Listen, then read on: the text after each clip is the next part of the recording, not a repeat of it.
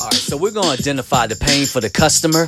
We also going to create an irresistible offer for the customer, and then we're going to create a detailed plan to execute daily for ourselves, the entrepreneur. So let's start with number one. Step one: when you identifying that pain for your customer, you have to find out what is the pain in the marketplace. What is the consumer struggling with, and you become the problem solver for that customer who is struggling. Step two: you need to create an irresistible offer, meaning that everything that you've done for this target audience, you're making sure that you're the only one that's able to provide a solution to their problem.